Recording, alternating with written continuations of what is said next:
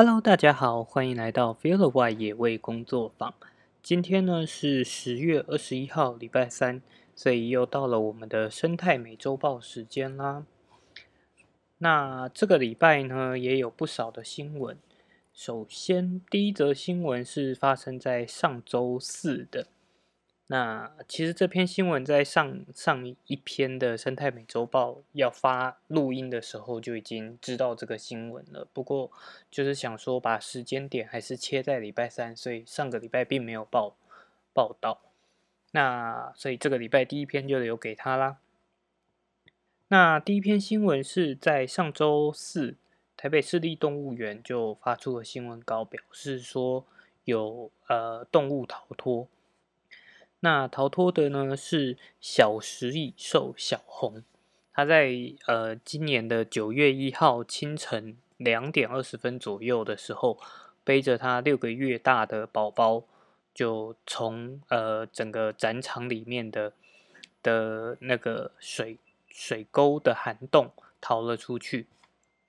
呃，当天的傍晚呢，保育员就在涵洞里面找到了宝宝，但是。妈妈却一直没有找到。那动物园的发言人是表示说，当天晚上其实是想要让，呃，就是小食蚁兽小红跟红豆他们可以在晚上的时候到户外活动场去活动，因为他们本身就是夜行性的动物，所以呢，就希望让他们晚上也可以在就是比较大的空间，不会都在笼舍里面，呃，比较没有活动到。那那天晚上就是让他们到户外活动场活动的时候，就不料妈妈就背着小朋友，然后顺着水水沟就游出去。那其实呃水沟的边缘是有有设置那个溢水栅栏的，但是溢水栅栏，然后而且溢水栅栏上面还有所谓的电木线，就是有点类似呃。我们之前就是提到的去做呃猕猴防治啊的那种电网的感觉，就当动物它接触到电木线的时候，它会被电到，然后就进而就是吓退动物这样子。但是当天就是小食蚁兽它其实是有碰到电木线的，但是它并没有往后退，而是就顺势翻了过去。那其实事情发生在。在九月一号到新闻爆出来，其实已经一个半月了。那这一个半月，呃，就是动物园也是有派很多的人力去寻找，但是还是没有找到妈妈。那就也很有可能就是之后也找不太到了。那动物园也表示会发生这样逃脱事件，是因为先前没有，就是没有钓到说。呃，小食蚁兽会游泳到翻出去，所以之后呢，也会将电木线从原本的一条变成两条，然后也会呃增加就是垂直面的防沿，让就是那个距离更高一点。然后在搜寻这篇新闻的时候，就同时发现了另外一篇，它其实嗯。可能也算是同同时发布的啦，就是它里面这篇主要是在讲说谁是北市动物园的逃脱冠军，那里面就提到了从以前是就是还是圆山动物园的时候，然后到就是到现在在木栅动物园中间，其实还是有蛮多的案例的，包含可能像是黑猩猩啊、呃斑马啊，或者是。或者是长中山羊、长臂猿之类的。那长中山羊的话，因为它本身就是很会呃攀爬岩壁的动物，所以在展场的设计上也比较容易被它找到找到突破点。不过我个人是认为说，嗯，就是动物逃脱并不是一件值得拿来当做。发新闻稿的事情，然后也就是会让人家感觉说，哎，你是不是在洗白？说这次小食蚁兽逃脱其实是一个很没有那么严重的事情。但其实动物园的动物逃脱本来就是应该要很注意的事情，包含像呃我们之前有提过的埃及圣环，也就是也是从动物照养单位里面逃脱之后而变成了外来外来入侵种生物，所以对于这样子饲养大量的呃非非本土动物的地方，本来就应该更。注重这些事情，那即便说有时候真的是防不胜防，包含有时候就是真的呃动物的逃脱能力是超乎呃我们所能意料到的程度的，这些是的确有可能发生，但我认为绝不是可以拿来这样子发作新闻稿，然后好像好像呃是一个有趣的事情。就我个人并不认为这是一件有趣的事情，而且，呃，在前一篇里面有提到说，先前没有人会，呃，没有人想到小食蚁兽可以游泳游出去，但实际上，在一个呃脸书的粉丝专业叫做“走进动物园”里面，他在当初这个展场设计完成的时候，他就有提到，就是这个。呃，水水沟的排水孔可能是一个问题。那不知道当时到底有没有人员也有注意到这篇贴文？那不过这也就代表说，因为啊，走进动物园，它是一个就是就是嗯，也是对于对动物园很有兴趣的的，应该是一群或者是一个人他所创建的粉丝专业。那他主要目前，呃，小编目前好像也是在国外就读，就是动物园学，然后他也很喜欢去参观很多国外的动物园。那根据他自己的呃经验及跟国外的国外的一些案例。然后会去分析说，哎，每一个动物园有哪些优缺点，然后新型的动物园应该要朝向什么方向去去发展，以及动物笼舍要怎么样去做，能够更符合不同种动物的需求，然后也同时具就是能够拥有观赏的观赏的功能也是足够的。那所以这个粉丝专业，我觉得对于喜欢动物园的人也可以去关注。去了解说我们如何可以让动物园变得更好。那虽然说，呃，我本人对于动物园来讲，我还是会回到一个问题：是动物园究竟应不应该存在？就是存废的这个问题，有不同的意见。那只是当动物园还必须存在的时候。我们是不是就应该去想说，如何可以让动物园达到一个更好的效果的？所以，对于动物园如何变得更进步，有兴趣的听众的话，也可以去关注这个粉丝专业，叫做“走近”，呃，“近”是靠近的“近”，然后动物园。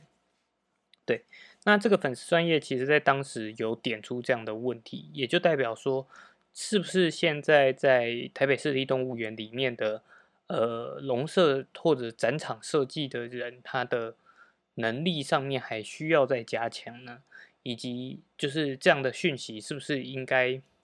就是这样的粉丝专业，他如果有专业的讯息，呃，因为毕竟有时候我们要去。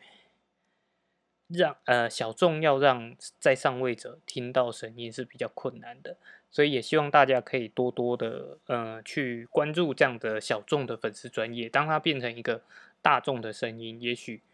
未来他的能力就能够更加的被运用到。好，以上是这个礼拜第一则新闻，那第二则新闻呢，也跟之前以前提过的一则新闻有关。就是在大坑步道旁边伐木被抗议的的后续报道。那这则报道呢，在十八号的时候，就是呃农委会的主委跟立委，就是呃一个立委跟当地的议员有在到到场，然后就是对于整个环境去做说明。那呃农委会这边就表示说，未来可能会呃。未来会针对说，就是这样子私有的经营林林地，它要收获的时候，如果附近是有溪流、步道，或者是冲蚀崩塌裸露的敏感区位，又或者是呃为了保全就是野生动植物的时候，呃这样子的地区，就是政府会发放补偿，然后并且就是希望鼓励林林农，它可以维护这个生态。对于这个环境去造成最小的伤害。那呃，这篇新闻其实在当时我就提出来，它最主要的原因可能是来自于它是使用一个接法，就是全面的去砍伐。那我个人是不太理解当时它是什么操作的，因为这样子呃造造林地。最常被人家诟病的就是他挖大树种小树。那挖大树种小树的话，对于生态来讲，当然好像是一个，应该说对于我们旧有的观念里面会觉得，哎，好像是破坏生态。但实际上，森林本来就应该要有所更新呐。不过更新绝对不是全面性，一次就范围很大的去更新。那。所以，呃，我的重点应该是要讲说，对于法采的方式，其实我觉得才是一个更大的重点。因为那块地，我印象中当时有听到消息，它其实是一个，呃，就是不是那么平缓的地方，所以也因为它不那么平缓，被人家认为说，哎，有可能会导致土质松脱什么。那在那么不平缓的地方，我相信它不太可能是用大型的机具去进行伐木的。那如果不是用大型机具的话，有没有可能它是用带状疏伐？就是它是用一条一条的去疏伐，就可以减少说我一次大面积的全部全部去砍伐呢？但是这个部分，呃，我们换站在林农的角度来想，他可能遇到的问题是。台湾政府目前的补助方案，它可能是用一块地一块地的来进行补助，所以它同一块地里面，它可能很难去进行说带状书法，就是我每五五呃第一第五年的时候采收偶数偶数列的树木，然后第十年的时候再来采收奇数木呃奇数列的的树木，因为这样子对他来讲，他可能没有办法去申请。呃，政府的补助，那如果是这样子的话，也许我们可以从政策面的时候地方再来思考。不过，因为呃，我也已经离就是比较没有在关注林业这方面的事情，所以我也不清楚实际的状况到底是不是因为这样子的小地方而导致就是很难去推行我所所讲的。就是用比较缓和的方式去进行书法，让这一片林子它虽然是一直有扰动的，可是不会到整个环境突然的就呃被全有全无的的破坏。好，那所以呃目前的这这个案子的进度呢，是在没有开发的地方呢，目前都已经跟。林农就是沟通了，希望他暂停。那已经已经砍伐掉的部分，他现在也已经开始在种植种植，呃，就是相思树啊，或者蝌蚪科的原生物种。那因为它是本来就是私有地，然后而且是合法申请林业使用的，所以这样子就是后续的关注的话，可能就会变成说，嗯。可能就要去真的去探讨说，哎，这个玲珑的呃问题在哪里？然后以及用比较和缓的方式，对于民众的接受程度到哪里？好，第三则新闻来报，呃，来自桃园的新闻。那这主要是台湾又发现了一种。就是外来种瓜牛，是有一个呃，算是老师，他本身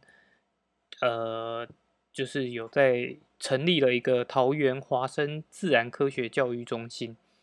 的老师，那他在十月初的时候，在桃园的虎头山脚下发现了呃新的外来物种，那后续也有送到就是特有生物研究中心去做鉴定。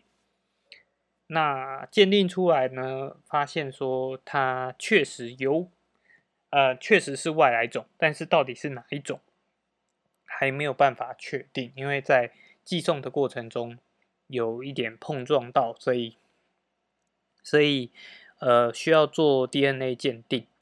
那 DNA 鉴定就要花比较多的时间。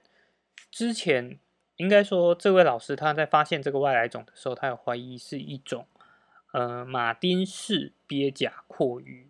那这种阔鱼在之前在呃柬埔寨、跟中国、日本、菲律宾都有发现，然后入侵到夏威夷的时候，就曾经造成了。大片的木瓜、山葵等作物遭到破坏，所以就是呃，这个老师也担心说，哎，如果真的是他推测的这一种阔鱼的话，那会不会也对台湾的这些呃生物造成造成危害？虽然说在不同的国家，它可能造成的危害并不一样，但是还是需要非常的小心。那目前特有生物研究中心就是是。表示说，基本上，呃，外来的瓜牛大多是经过就是园艺花木而就是不小心带入国内的。那所以生活的环境大部分是在人类的生活圈当中。那台湾特有的瓜牛呢，大部分都生生活在山区，所以两者之间在地缘上造成的影响是相对来讲比较小的。不过，呃，我个人是认为说这样的说法有一点太过乐观。那虽然说没有必要引起引起呃不必要的恐慌，但是仍然需要非常的注意。那对外来种入侵的话，我觉得台湾 也要也要好好思考，说是不是应该要花更多的力气。来去做防范这件事情，因为明明我们就知道有很多的途径可能导致外来种进进到国内，那这几年也发现有一些外来种生物确实对于台湾的环境造成了影响，那是不是在现在我们都已经知道，以前说啊不知道或者是管制比较松散的时候，可能造成这样的问题，那现在明明我们都已经知道了，而且。呃，管制上也都可以做更好的防护了，那是不是应该要把这个问题再拿出来讨论呢？不过要讨论的问题真的是非常的多了，所以我想也只能先把它列出来。那只希望这一种马丁式鳖甲阔鱼不会真的在台湾造成影响。好，再来呢，是在上周六，呃，在新北市的林口外海有发现两只金豚搁浅，那它们是叫做瓜头鲸的的呃金豚，对，那瓜头鲸好像跟虎鲸是亲缘关系比较相近的，然后呃，在当天就是也有立即的通报了。海宝鼠跟金豚协会，那呃两只后续都有就是送啊送到了收容站，让他们稍微做个休养，那就是希望说他们在恢复体力之后再进行野放。但是呃，因为他就是本来是有在征求志工，就是去做一个。定期的观测以及就是照顾这样子，但是本来我我是有报名要去参与的，不过就有预呃就是在昨天的时候就传来消息说，两只瓜头鲸后来都都呃没有撑没有撑过去，所以就都呃接连的死亡了。那其实本来。搁浅的鲸豚就有很高的比例是很难去救援成功的，所以，呃，虽然如此，就还是希望他们是走得很很安详的。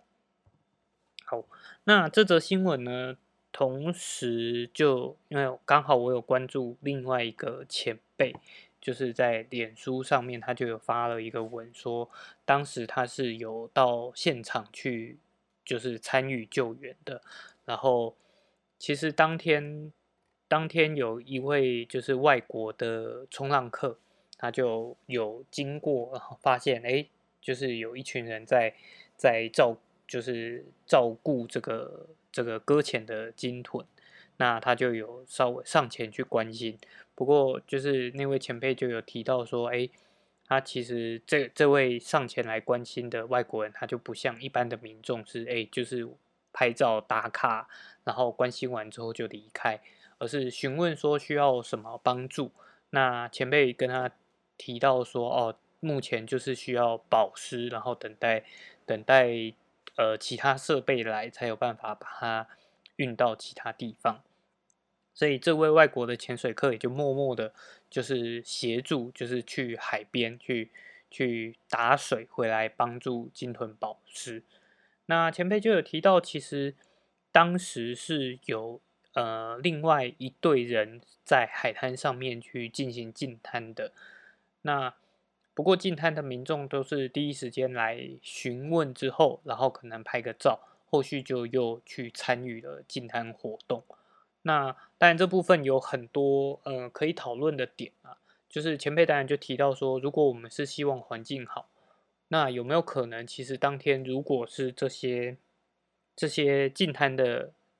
民众，可以就改变行程，变成说，哎，大家来共同的参与，然后然后协助的话，其实在。打水进行保湿的时候，工作会更轻松，而且对于大家来讲，也是一个更实际。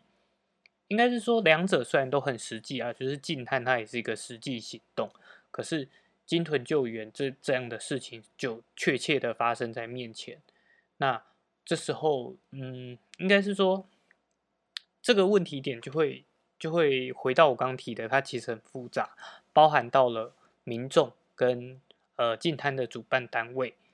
然后，那到底民众对于民众来讲，民众是想要参与，然后但是又怕说，哎，他本来报名的活动是静滩活动，导致主办方就是不好做，或者是主办方他有没有可能临时的去改变改变他的行程？又因为他可能也有接接受呃。市政府或者是其他单位的委托，所以他也必须要交出他的成效，而没有办法就是改变行程。其实这是很复杂的事情啊。只是就我觉得前辈提到这个点，就可以变成是一个可以思考的点，就是我们在保护环境的时候，到底是为了绩效，还是真心的想要？做一些改变，这个问题我觉得对，就可以大家可以思考思考。好，那再来最后一则新闻是，呃，屏东科技大学的鸟类生态研究室，他们在之前其实就有啊，记啊，应该说他们有救救援一只。因为吃到了毒老鼠而中毒的黑鸢，呃，黑鸢就是如果有看过电影《老鹰来了》的话，它里面的主角，它是台湾的一种猛禽。那过去就有推断说，哎，黑鸢在台湾应该是有呃留鸟，就是会长期居住在台湾本岛的，但也有一部分的有可能是候鸟，它可能飞到中国大陆等其他地方。